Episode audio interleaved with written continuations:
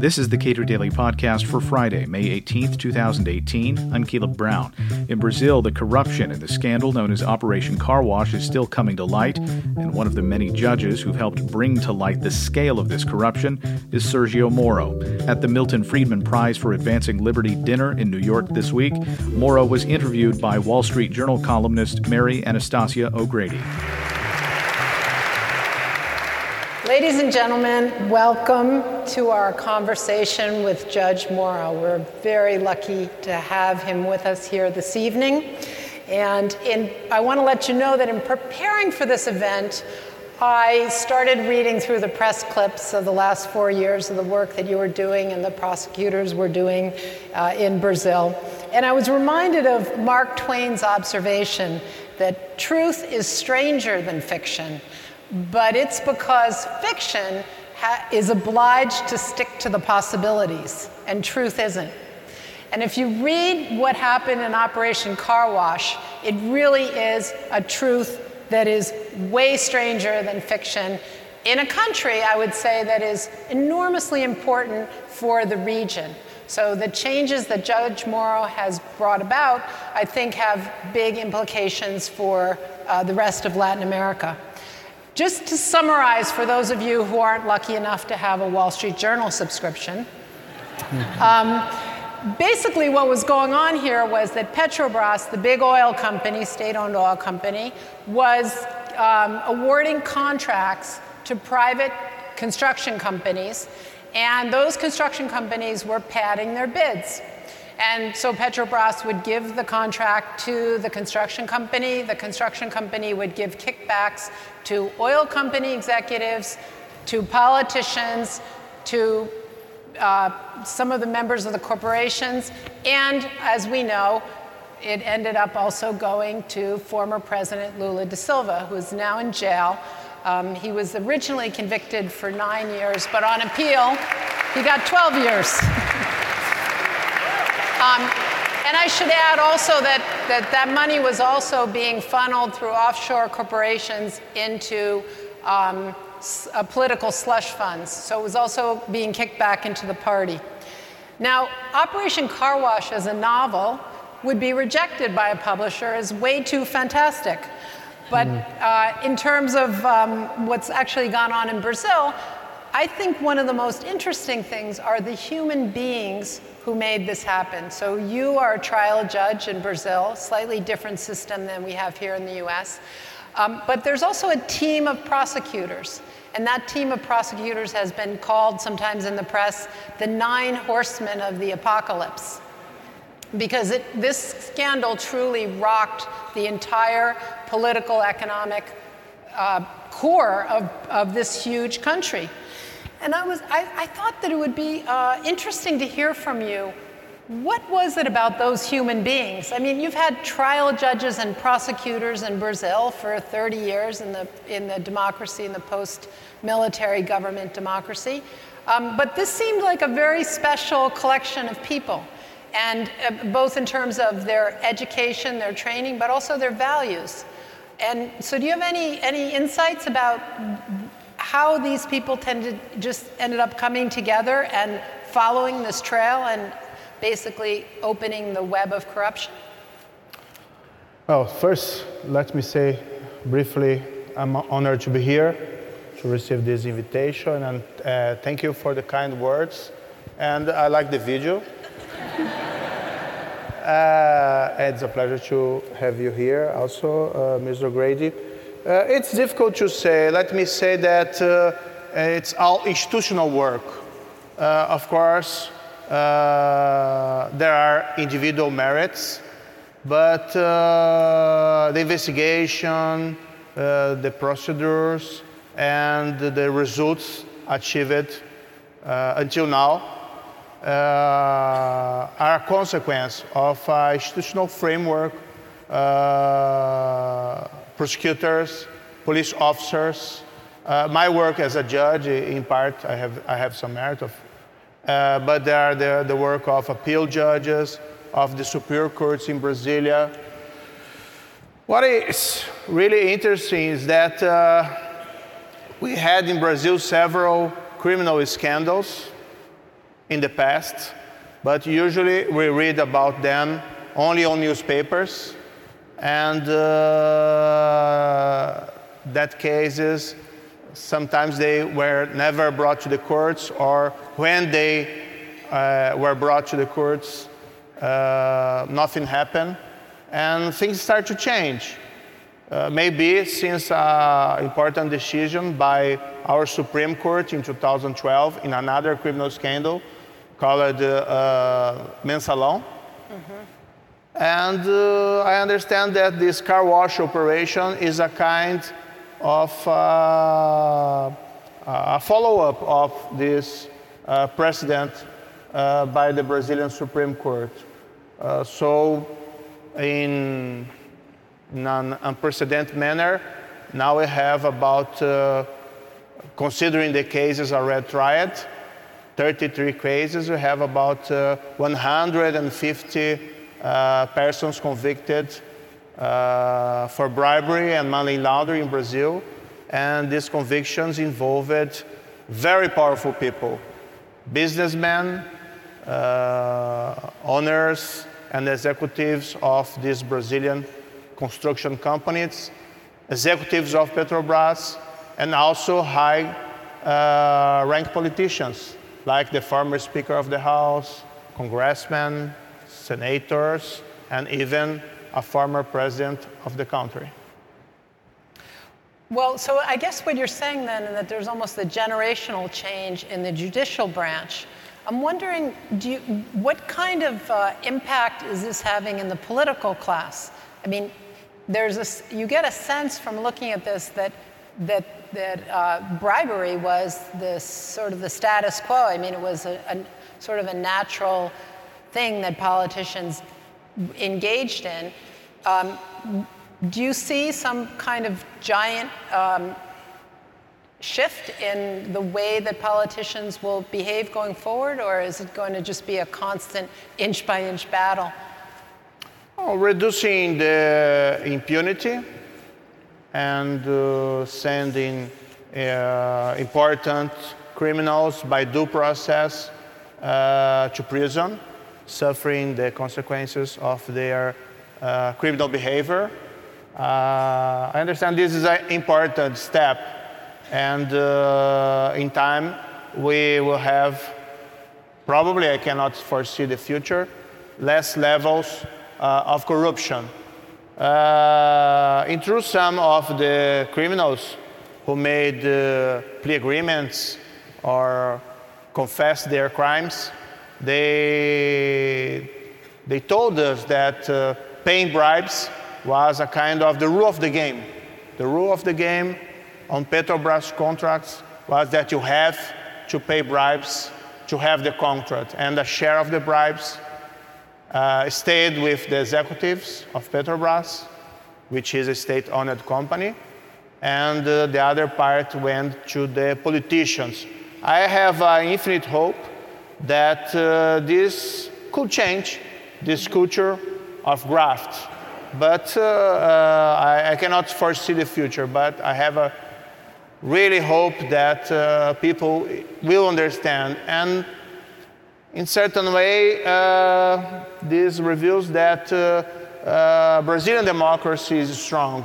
The institutions are working. Mm-hmm. And if you allow me, I, I usually like to, to quote uh, a phrase from former President Theodore Roosevelt.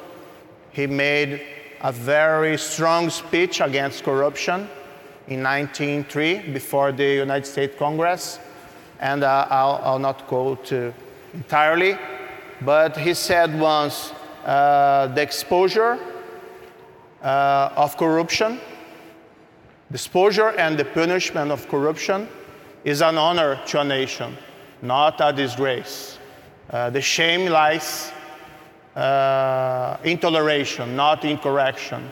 And I understand that this is the feeling, this is my feeling, and this is the feeling of the vast majority of uh, Brazilian people who have a chance to uh, build uh, stronger commitment to the rule of law and to democracy. Well, that's interesting. You know, the other player in all of this were the, the, um, the construction companies. And uh, we were talking earlier about the fact that Petrobras had, has recognized $2 billion in bribes in this scandal. And surely the number is higher than that if you include all of the other scandals that are connected to this. But um, one of the big companies was Odebrecht, which is a construction company. And I was fascinated to read that Odebrecht had its own department of bribery. um, so I wondered when I read that, and of course, OAS also got into trouble. Um, what kinds of um, changes do you think you might see in corporate governance in Brazil as a result of this? Is that, is that area being affected at all by this? I believe so. I, am uh, hearing a lot in Brazil about uh, compliance and the necessity to have real compliance uh, on these uh, giant corporations and big corporations. And uh, although these big construction companies as Odebrecht, as Andrade Gutierrez, although they committed very serious crime uh, at the past, at least after some time, after shutting down the department for bribes, that was a surprise for us also. Uh, and you know, just one thing uh, uh, uh, until I finish the other story. Uh, it was amazing because they, the, this department for bribes, of bribes, worked even during the investigation. And they even paid the new CEO of Petrobras, who was put on charge to clean the company.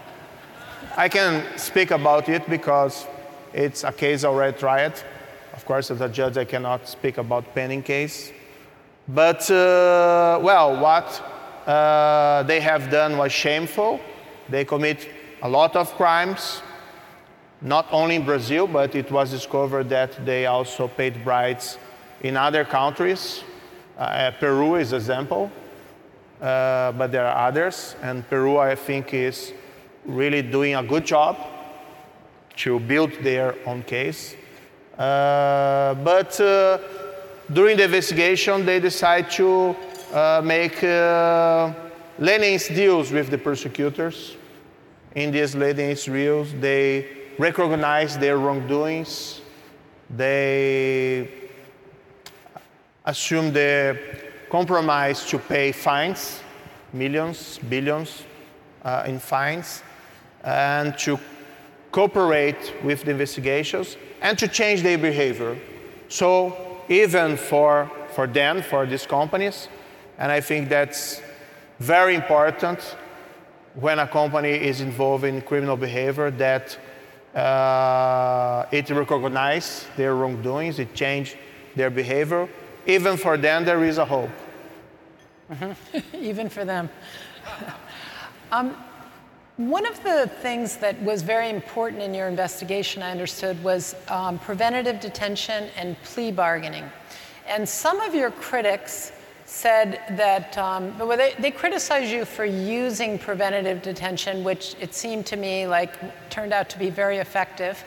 Um, but there's also a potential for abuse with preventative detention and plea bargaining.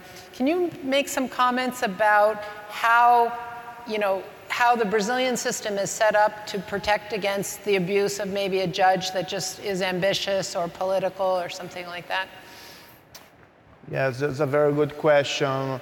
There have been some concerns about pretrial detentions, and uh, you're absolutely right. I think uh, pretrial detention should be an exception in any judicial system. But a lot of countries, Brazil, and even United States. Uh, in these countries, it's allowed, it's allowed to the judge to order pretrial detention in, circum, in exceptional circumstances. So, uh, United States judge could deny uh, bail for a defendant when he understands that he presents a risk to the society, to another individual, or f- uh, for the evidence, or if there is a risk that he will flee. Uh, he will fly, sorry. Well, uh, if you look at the specific cases in Brazil, uh, pretrial detention orders uh, were given in special circumstances.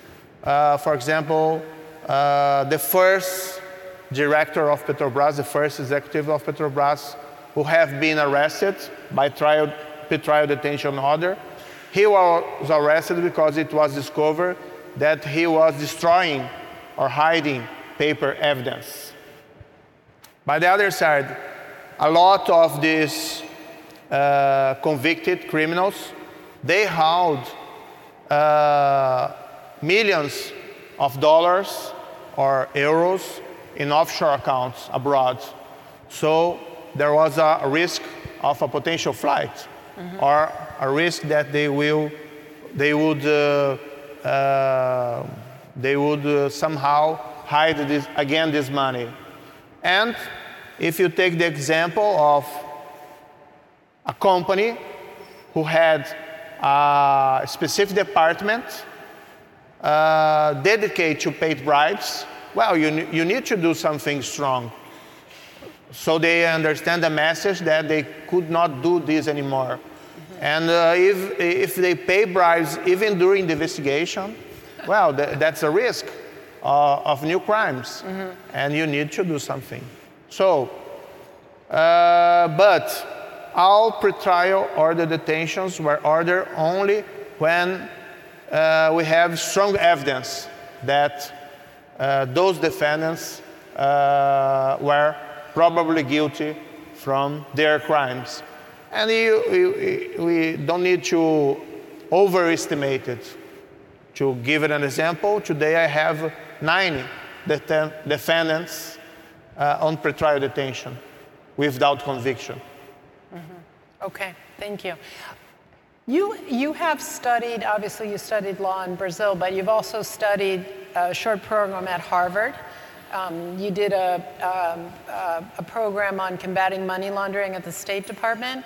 And I've read that you've also um, taken an interest in reading about the Italian prosecutors who have dealt with organized crime uh, in their own country. Are you optimistic that um, organized crime can be combated with, um, with the will and the modern, the tools of a modern liberal democracy? Because it seems like organized crime and transnational crime is growing and, and, and becoming more difficult to, um, you know, police, and, and it's, it's, it's threatening a lot of um, free societies.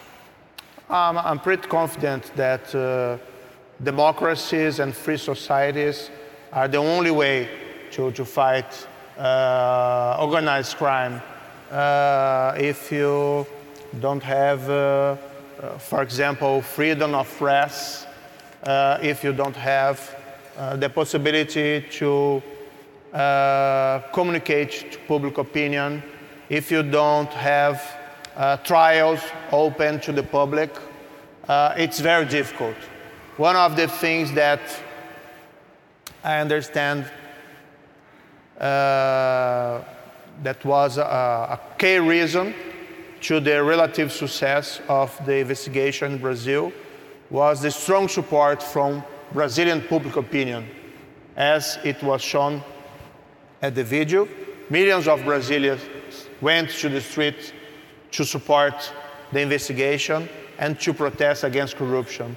And this uh, gave us uh, the necessary strength uh, to go on, to keep going.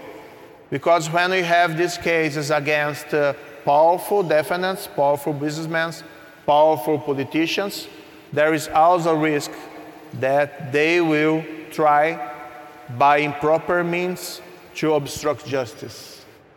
And your tools are transparency and the support of the population, of the people.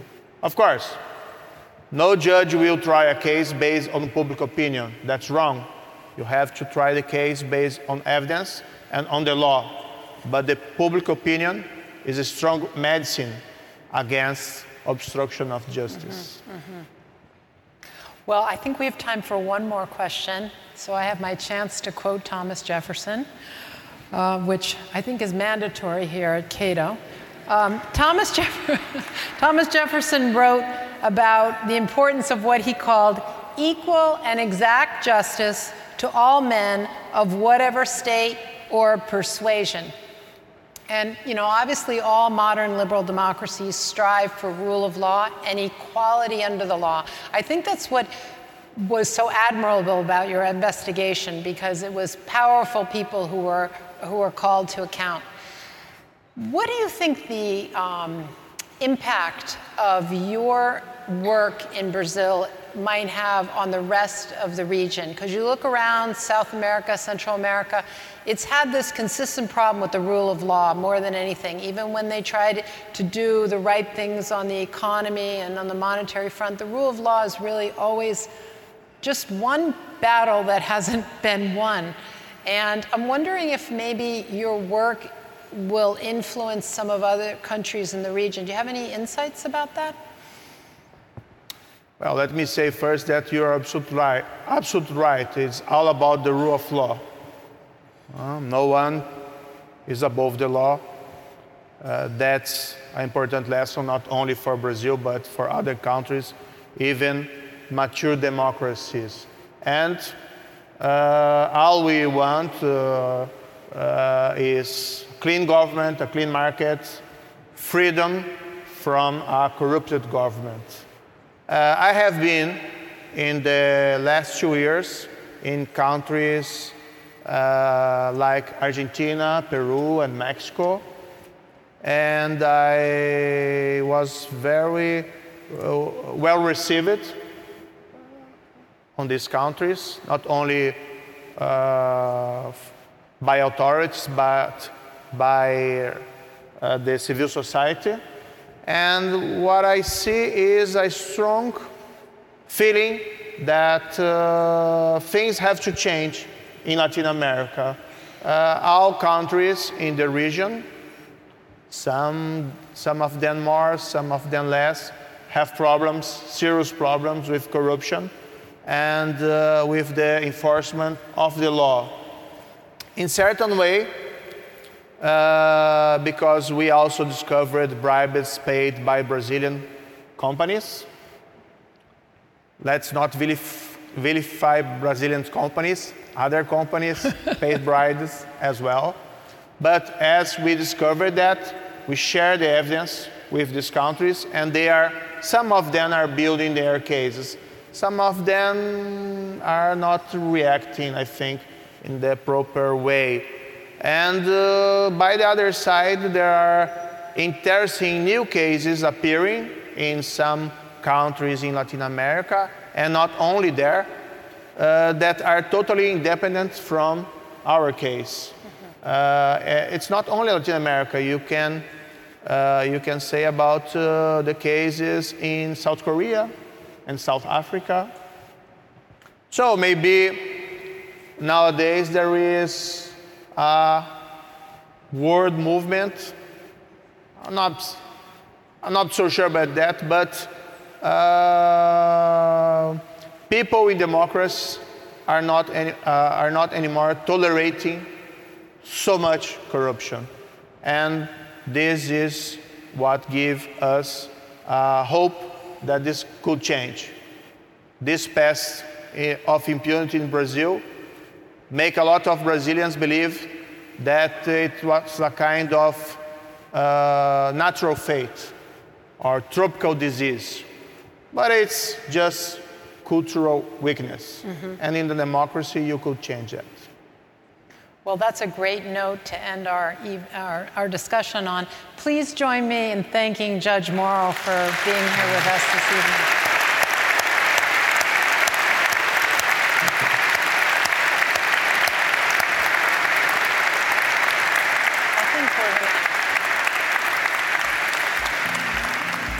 Sergio Moro is a federal judge in Brazil. Mary Anastasia O'Grady is a member of the Wall Street Journal editorial board. Find out more about the recipients of the 2018 Milton Friedman Prize for Advancing Liberty, Las Damas de Blanco, at our website, cato.org slash Friedman Prize.